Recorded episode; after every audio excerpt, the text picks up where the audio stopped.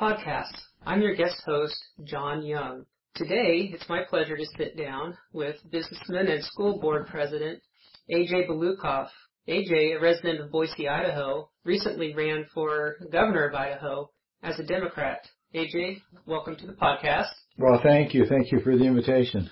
You're welcome. Let's start out with your background. How is it that you ended up in Boise, Idaho? Well, uh, my wife and I were living in Los Angeles after I had graduated from college with a degree in accounting. Uh, I took a job in Los Angeles with a large CPA firm and after 12 years in Los Angeles, we decided we wanted to find a better place to raise our kids. And uh, my mother-in-law was born and raised in Boise, so we came here and visited and it just felt like a great place. And so we moved here 33 years ago and it has been a great place. You are a member of the Church of Jesus Christ of Latter-day Saints. Give us an idea of uh, when you joined the church, how that happened, and what your experience has been as far as callings. Okay, I was uh, I was baptized when I was eight and a half years old. Uh, my father and I uh, joined the church on the same day. Uh, prior to that, I had been raised in the Catholic Church. My father was Catholic. My mother was a less active member of the LDS Church. And um, about the time I was eight years old, uh, my mother decided she ought to get active in the church, and my father began taking missionary discussions. And about six months later, uh, he decided to be baptized, and I was baptized with him at the same time. So I was essentially raised in the LDS Church from the age of eight and a half years old on, and uh, went came through all the youth programs, the Aaronic priesthood, and served a mission to Argentina when I was 19 and um, served in a lot of different callings. As when you be my age, you serve in most callings. Uh, I, I served for um, six years as the bishop of my ward, and I'm currently serving as a counselor in the stake presidency. AJ, you ran for governor as a Democrat. Do you see any conflict between running as a Democrat and being a member of the Church of Jesus Christ of Latter-day Saints? I, I don't see any more conflicts than there are between the LDS Church and the Republican Party. Let's go over some concerns a lot of people have when they think of the Democratic Party. Does legalized abortion somehow run afoul of the church? Well, it can, depending on the the reason for the abortion and so forth. The church's position is pretty clear that it's opposed to abortion except in rare circumstances. And I think that's compatible with the plank in the Democratic Party platform that says that the that uh, they believe in keeping abortion legal, safe, and rare. So I think it's very, very compatible. The church does recognize that there may be situations, rare, when an abortion may be justified. Yeah, and what do you see as possible ways we as a, a community and perhaps as a government, uh, what can we do to encourage rare abortion, make sure that it happens as little as possible? Well, I, I think it, it, starts with teaching correct principles. Uh, we should, as a society, teach the, the benefits of, of living a chaste life, and because that will av- avoid unwanted pregnancies in the first place. But if if people decline that, uh, then we should emphasize the importance of uh, putting unwanted children up for adoption. There are lots of uh, people who, uh, for whatever reason, don't have their own biological children and are perfectly willing and anxious to raise children. And, mm-hmm. and we, we ought to be emphasizing that more. But when it comes right down to it, uh, the decision really belongs to the, the woman in consultation with her doctor her family, her church leaders, uh, whoever else she feels confident in in uh, getting advice and and uh, help when when that situation arises. People on the Republican or right wing side politically uh, look at freedom of choice differently. A, a common analogy is given where, say, you have a, a person named Peter, you can't say, well, can I take something from Peter because I want it? Well, no, I can't well, can you and I go and take something from Peter because we want to have it or because we want to do something good with it? And you think, well, no, you can't just take it from him. But as a government, we, we do tax people and therefore if we can't take from Peter as a group and give to Paul, then how can a government have that authority? Uh, what is your response to that kind of reasoning?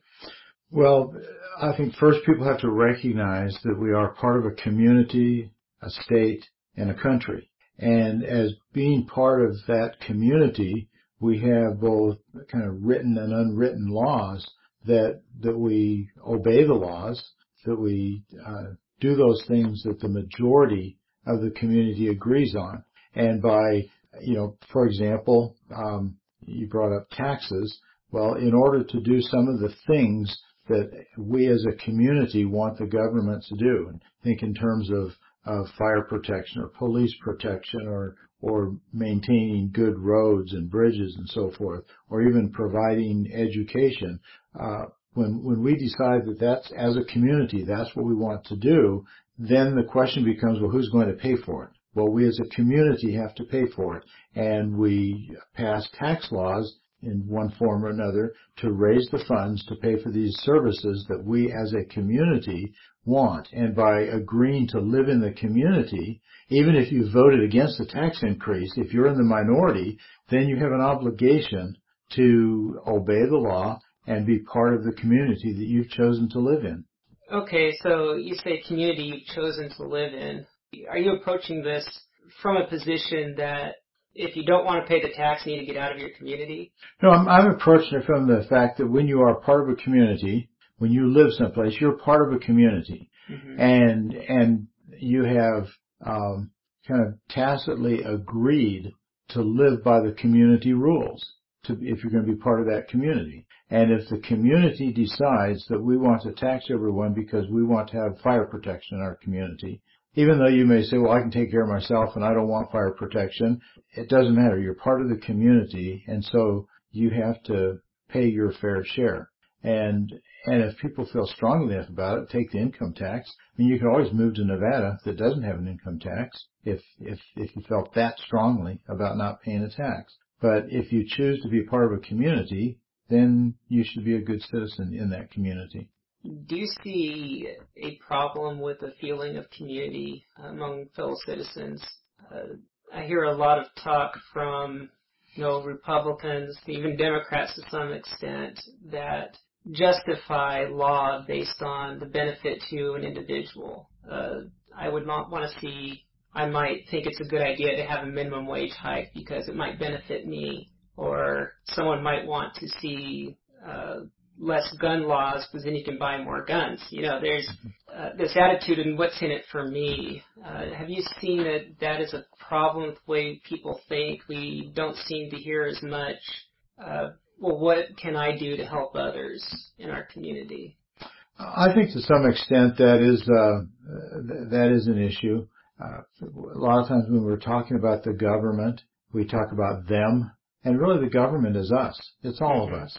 And, and I think if, if we, um, focus and remember that the government is our servant and, and we as a community decide what's going to happen and how we're to act. Uh, we can have some influence. Even if you're in the minority, you have some influence. Uh, you may not get your way, but um, but I think that's that's rare that you're always in the minority because there's sometimes when you're in the majority. I feel the church does a good job of encouraging that civic responsibility uh, for others, of making personal sacrifices for others. And, you know, that's a message I feel like I seem to only be getting at church, and I hope that does spread to the larger society more often. As a school board president, uh, do you do anything to ensure that that message of civic responsibility gets out to the students and understood? Well, in the Boise School District, uh, our mission is to educate and graduate students to be prepared for college, career, and citizenship. And when you read the Idaho Constitution, the, the section on education, it talks about that the main reason we have our system of public schools is to create good citizens. It starts out by saying the stability of a Republican form of government depending mainly on the intelligence of the people. Therefore, it shall be the duty of the legislature to establish and maintain a system of free common schools. And back in those days when the Constitution was written, common schools meant public schools, the ones that you know that we go to, we send our children to, and so I, I think it's important to uh, to remember that the one of the main goals, or if not the main goal, is is to create good citizens, people who will be prepared to and and able to participate in our democracy, that they will make informed choices when they vote for laws and candidates, that they'll be prepared to serve on juries, they'll be prepared to perhaps run for office and serve on school boards or city councils or in the legislature, or even as the governor. Uh, that that's the purpose of education. And then there's some side purposes that we want them to be prepared to go to work, to be successful in college, and be successful in life. But according to our Constitution, the main reason to have public schools is to create well-prepared citizens. Now, recently, I was listening to a, radio station, and there was a, a former senator who uh, talked about your campaign, and he was shocked that you, in his opinion, went against uh, your very religious beliefs and church membership when you uh, supported Add the Words, which is a law that we're trying to to grant non-discrimination rights uh, to uh, gay and lesbian, bisexual, transgender people, and also because you uh, were praising federal court decision of striking down gay marriage in in Idaho. How would you respond to that assertion? Well, well, first I wonder if he would still make that assertion after listening to Elder Oaks talk in General Conference last October and after hearing the church's news conference a week or so ago when three members of the Quorum of the Twelve came out and essentially said the same thing I've been saying in my campaign. Now, you used the word praise the decision. I don't know that I praised the decision. Mm-hmm. What I said was I believe that the decision was correct in that Idaho's ban on on same-sex marriage violated the United States Constitution. I mean, how do I understand this? Because the ruling may have been rationally, logically correct, but maybe there's some other reason why you know you seem a little bit standoffish. Uh, on on standoffish, how so? That the ruling was correct, but you wouldn't say that you would have praised it. Yeah, I, I don't want people to misinterpret what I'm saying, and, and perhaps this individual has misinterpreted it. Just uh-huh. because uh, something should be legal doesn't necessarily make it moral, and doesn't, uh, you know, I, th- I think we often conflate morality with legality. Just mm-hmm. because something is legal doesn't make it moral. And we could we could use the same example with our church's word of wisdom. Um, you know, it is perfectly legal to to drink alcohol. But our church teaches that we shouldn't do that. And in fact, in our view, it's it's a violation of morality to consume alcohol. Now, do I believe that sales of alcohol should be illegal? No. Am I going to try to see if we can change the church's teaching and stance on consumption of alcohol? Of course not. I still believe that the church's stance is correct, but I also believe that people have the agency to choose whether or not to obey the word of wisdom or to obey the law of, of, of marriage, for example, the Lord's law of marriage. Just because something's legal doesn't change the morality. How would you describe the difference between a moral law? When do you codify it into governmental law versus when you don't? Well, you know, I guess the the when when you codify it into into law would be if if a person's behavior or actions would harm someone else, then we ought to make it illegal. If if it's uh, the kinds of behavior that doesn't infringe on other people's freedom and rights and and doesn't injure them, then probably it shouldn't be codified into into law. Yeah, that gets into a bit of philosophy. I remember John Adams said that human happiness is the end of government. And when he said end, he meant the purpose of government. Yeah.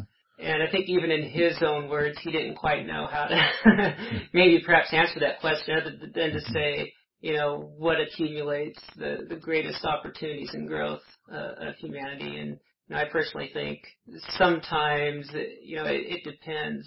you know, you give people the right to make their own mistakes in a lot of situations, but in a lot of other situations we try to discourage those mistakes or even outright ban them.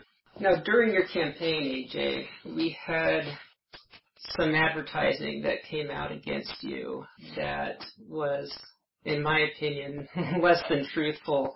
I think you were accused of being an Obama liberal, and I think we saw your picture next to President Obama's, and gosh, most of those advertisements.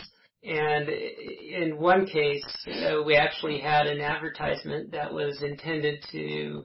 I think I think I know which which uh, um, which commercial you're you're talking about. It was one that came out uh, supposedly giving reasons to vote for me. It started out by saying, "At last, a Democrat we can vote for," and then it gave a bunch of reasons that misrepresented my my exactly, position. Yeah. The the idea being to um, uh, bring back into the fold those Republicans and independents who who were attracted to the things I I said. It was it was basically meant to trick people into to to voting for Governor Otter instead of me. And uh, there were other ads that were uh, basically lies. The Republican Governors Association spent $1.2 million and the Idaho Association of Commerce and Industry spent uh, hundreds of thousands of dollars on advertising that misrepresented me and my stances. And I wish, I, I wish there were laws that would, so there were consequences when people did that. Because what they've done is they've, they've, um, when, when, when they deal in lies like that, They've hijacked the election. They've, they've, they've tricked and misled voters instead of informing them. The, the campaign season should be all about informing voters and helping them learn who each of the candidates are so they can make an informed choice when they get into the, the voting booth. And, and when you lie and misrepresent the opponent, you're, you're confusing voters. You're not shedding light on on uh, on either the opponent or your your candidate. And and I I think that kind of advertising is is immoral. You know, uh, just last week we we saw a headline that Idaho uh, gets twenty one and a half million dollars because of, of some uh, consumer advertising that was not truthful. And and the attorney general had made a statement that that said uh, you know, when they when they mislead the public like that, they have to pay pay the damages. Well, I wish we had laws like that that that regulated political campaigns, not just consumer advertising. Yeah, I think one defense that I heard of uh, one of the campaigns against you, which made some false claims about your intent. Uh, I remember this entity responded to me by saying, this isn't a misstatement of fact. We're just talking about what the facts really mean, which I found hard to understand because if you run as a Democrat, does, do I have to interpret that as meaning that you are trying to further Obama's agenda? I had a hard time understanding that, but at the same time, it seemed to make total sense to that person. Yeah, and and and they have confused opinion with fact. What they what those that advertising did was put forth an opinion as though it were fact. The fact that I'm a Democrat, that I supported Obama, which I didn't. You know, they ignored the fact that in the last presidential election I voted for Mitt Romney. I gave Mitt Romney money. Um, I did not give money to uh, President Obama. And yet, knowing that, and they knew that, these advertisers knew that. Um, yeah. You know, these organizations that bought those ads knew those facts. And yet, in spite of knowing that, they alleged that I my agenda was to further the Obama agenda here in Idaho. Wow, sounds like you were trying to further the Romney agenda. Maybe not, not, not necessarily. I know, I know. I just, yeah, I just think it's funny if you can make either case. That's one of the ways I interpreted what they did. Is these are mistakes that maybe elementary school children can make, but adults yeah. were making them, and so you have yeah. to wonder if it was a mistake or interpretation or just outright misrepresented. Well, you know, it, I I went and talked with uh, the head of of IACI and talked to him mm-hmm. about that. He tried to justify what they were doing by saying that this has always been done since the birth of our country. You should have you should read what um, um, Adams and Jefferson said about each other. It was horrible. He says, at least now we have to back it up with, with some facts. Uh, and, you know, they can't back it up with facts. They take statements out of context. They interpret things, actions, uh, misinterpret and present that as, as, uh, justification for the lies and misrepresentations that they uh, promulgate. Yes. You know, I was going to go back to the previous question you had asked about Uh-huh. about um, when when we should make laws versus you know you know morality versus laws and so forth. And Okay. and I would just uh, turn people to the 134th section of the Doctrine and Covenants, which which gives our churches and the Lord's interpretation of government and why they're instituted. You know, it may um, it, it, it starts out by saying that we believe governments were instituted of God for the benefit of man. And, and then it talks about in, in verse two that, that we should, uh, make laws that are, are framed, um, laws are framed and held inviolate as will secure each individual's, the, the, each individual the free exercise of conscience, the right and control of property, and the protection of life. You know, and I think that's, that kind of gives us some direction as to when we should make laws and when we should refrain from making laws. So you talk about negative campaigning and wanting to, you know, see some way we can legally prevent some of these misrepresentations. Uh, how have you explored that recently? Well, I've mainly been, been thinking about how to best to, uh, to explore that or, or, or bring that about. I haven't really taken any action yet. I want to take a, um, a considered and, and thoughtful approach to that. And I think it's appropriate to let a little bit of time, um, lapse between my campaign and when I would do something. But I'd very much like to see, um, the state make some kind of a, a statement about truth in advertising for campaigns. And, it, you know, I'm not the first person to be misrepresented. Uh, Mhm. b- both Republicans and Democrats have been misrepresented. I, I remember when uh, Senator Winder, Chuck Winder, ran for mayor of Boise. You know, a couple days before um, the the mayoral election, uh, there was some uh, telephone calls made that totally misrepresented Senator Winder, and and he ended up losing that election.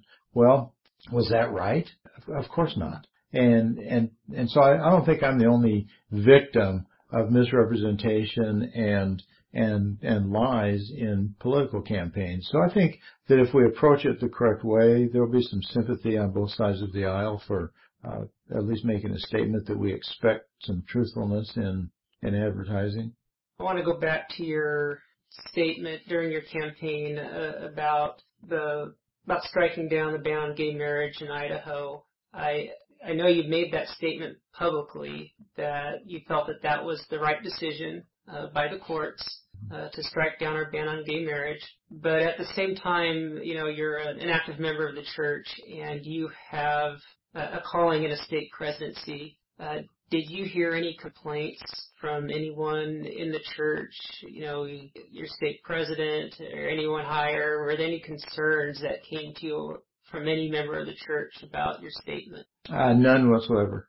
No, no nobody, nobody um, uh, said my position was wrong, or that I misstated, or misrepresented, or anything, or that was in conflict with the church. And in fact, um, I have uh, had had the uh, public affairs director for the church in Idaho read my position statement on on uh, gay marriage, and I specifically asked him to to see if there was anything in there that was contrary to the church's position, and he assured me that it was uh, right in line with the church's position.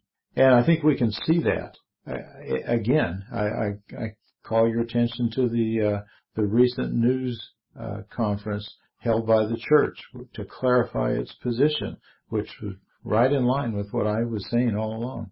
So during your com- campaign, you supported the Add the Words movement in Idaho. I'm curious to know how you felt about the, the tactics that were used. A lot of LGBT members of the community and their allies uh, went into the Capitol building and uh, stood in front of the doors to the governor's office and the legislature uh, to, well, increase awareness illegally. Um, what effect did that have on on you? And do you agree with that kind of uh, making that kind of a statement, or not? Well, well, certainly in in the United States, we have a history of of uh, protests when we uh, are trying to get laws changed. Uh, with the benefit of history, we look back on Dr. Martin Luther King and some of his civil disobedience uh, as as justified and appropriate. I don't know how history will look at at at the demonstrations at the Capitol. You have to remember that that people had been asking for a hearing for eight years and had been stonewalled by the legislature. And so in their mind they were um, uh, you know, I guess uh, raising the bar or or uh, uh, escalating the the, the request. Mm-hmm. Now, I don't know if that was effective or not. Uh, my question about a lot of those things uh, doesn't necessarily center around whether or not you have the right to do that. I, I do believe they have the right to do that.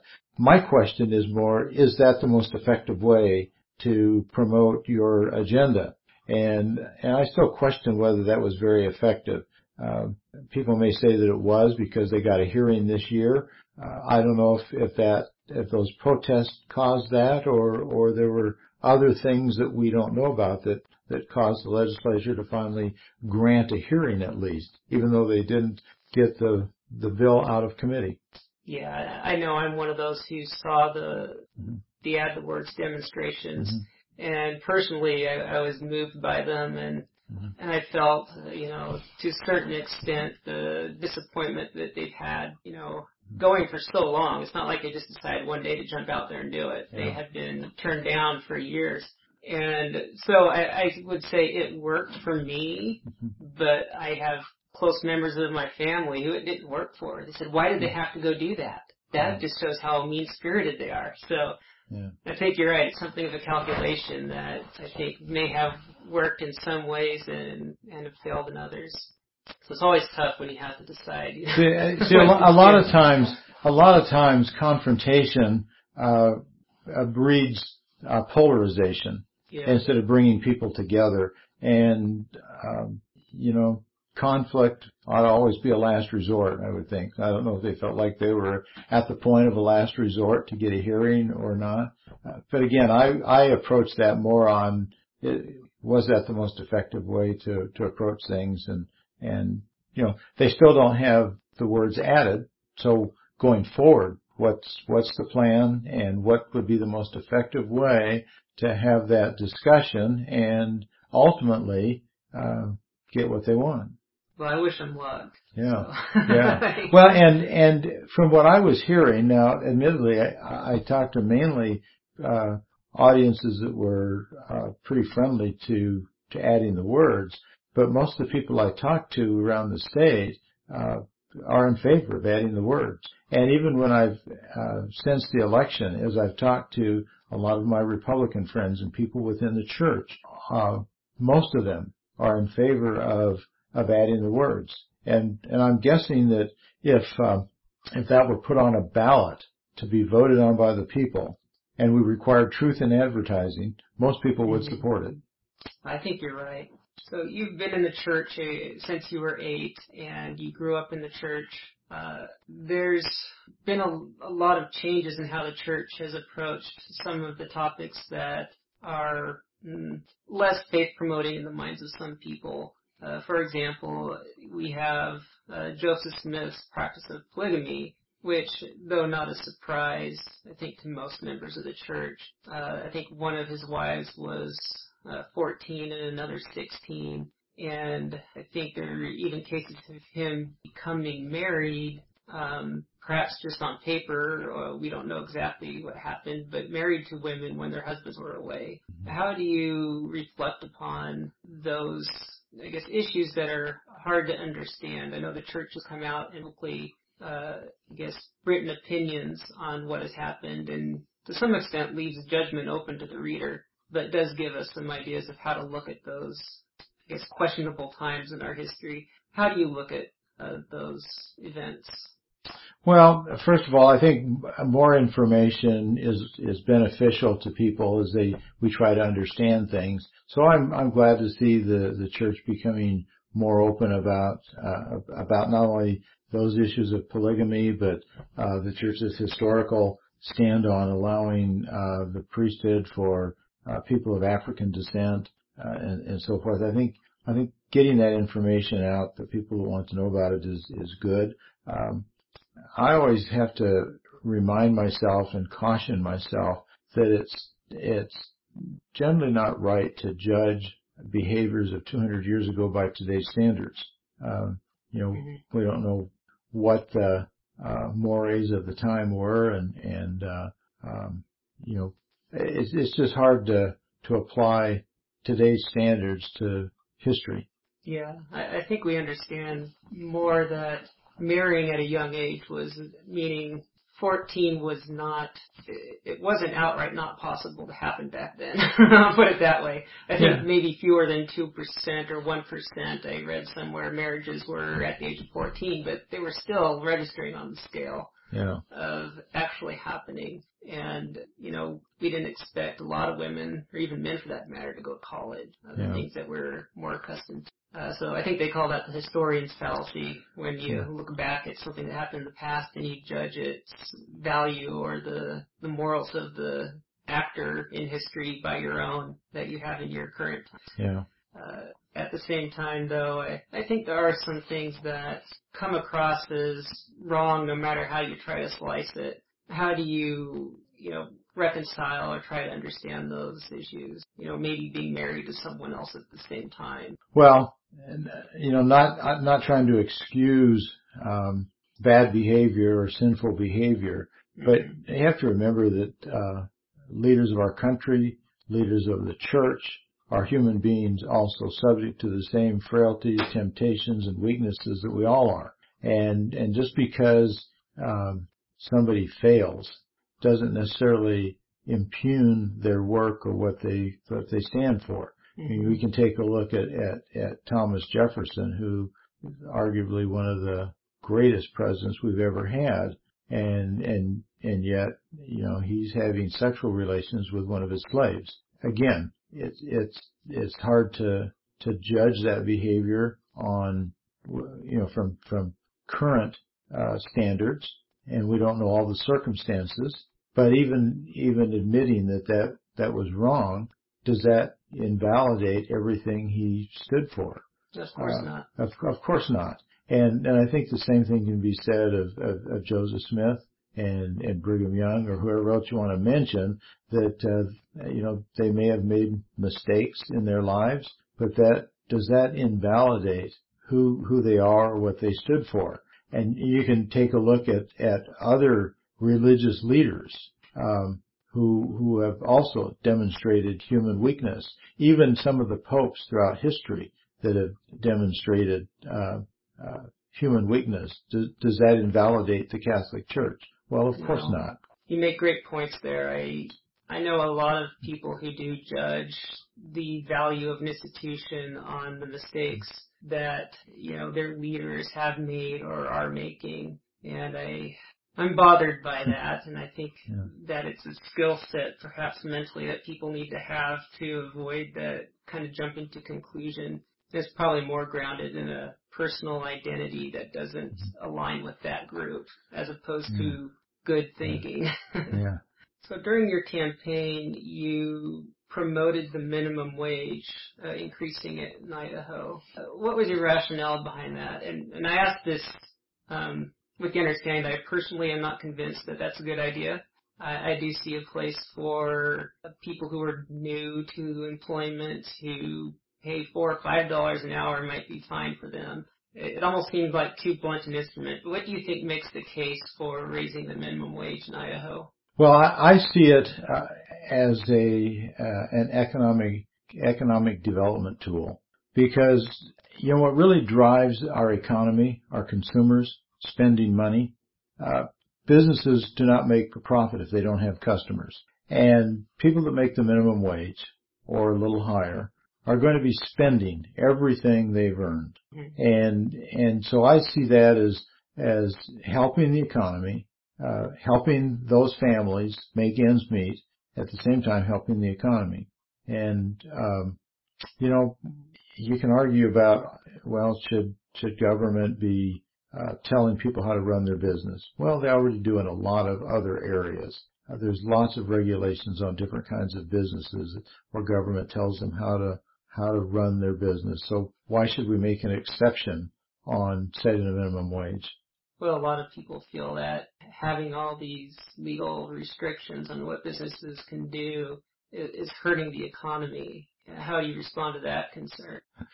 Well, I, I look back at the savings and loan crisis of a few years ago, and and that was not business regulation. That was a lack of regulation that very definitely hurt the economy through the uh, the bad behavior of the people who were running savings and loans and making making loans and doing things they shouldn't have been doing. So it called for the need for some regulation. We see that clear back to uh, Teddy Roosevelt's time when you had had the uh, the big uh, uh, uh company trusts yeah. that that were creating trying to create monopolies and take advantage of of consumers and and it through that came a lot of the antitrust legislation that we currently have to keep a rein on on on greed, basically. Yeah, that reminds me of a quote by Adam Smith that I'll paraphrase here since I don't have it in front of me, but he said something to the effect that uh, rarely will a group of tradesmen get together without talking about price setting. so you know, here we have the you know the champion of free market economics, and you know he recognized very well how collusion occurs, and the only way mm-hmm. you can police that collusion uh, to create, I'll call it unnatural price increases, uh, need has a governmental solution. So yeah, you're right.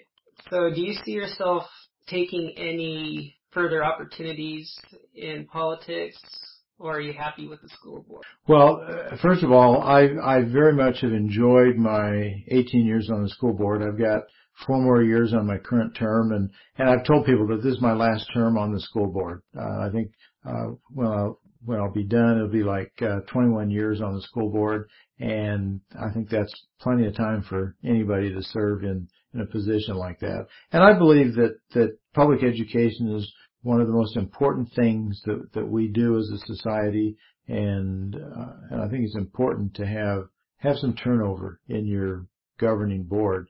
Uh, so you get the new ideas, you get uh, more parents involved that currently have children in in the schools. Mm-hmm. So so I'm not going to run for reelection for the school board, and the district knows that. And my my term, people ask me if I'm going to run for governor again, and I I tell them, well, you know, that's four years away. We'll see what kind of condition the state is in, and whether what kind of condition I'm in, and whether I think I can add anything, and I'll make the decision at that time. Um, I will always be involved in our community one way or another. I always have been. I, I currently serve on uh, several nonprofit boards. I'm on the St. Luke's Hospital board. Mm-hmm. I've been on the Boise Public Library board. Uh, I've been on a lot of different boards, some art, arts and uh, education boards, and I'll continue that kind of activity um, and whether I, I run for a public office again or not, I can't tell. We'll we'll see. It's not ruled out, but it's not a guarantee that I would either. Thank you, AJ. I mm-hmm. really appreciate this opportunity to talk to you and share your story and your message with our listeners. Okay. Well, thank you again for the invitations. Pleasure to be here.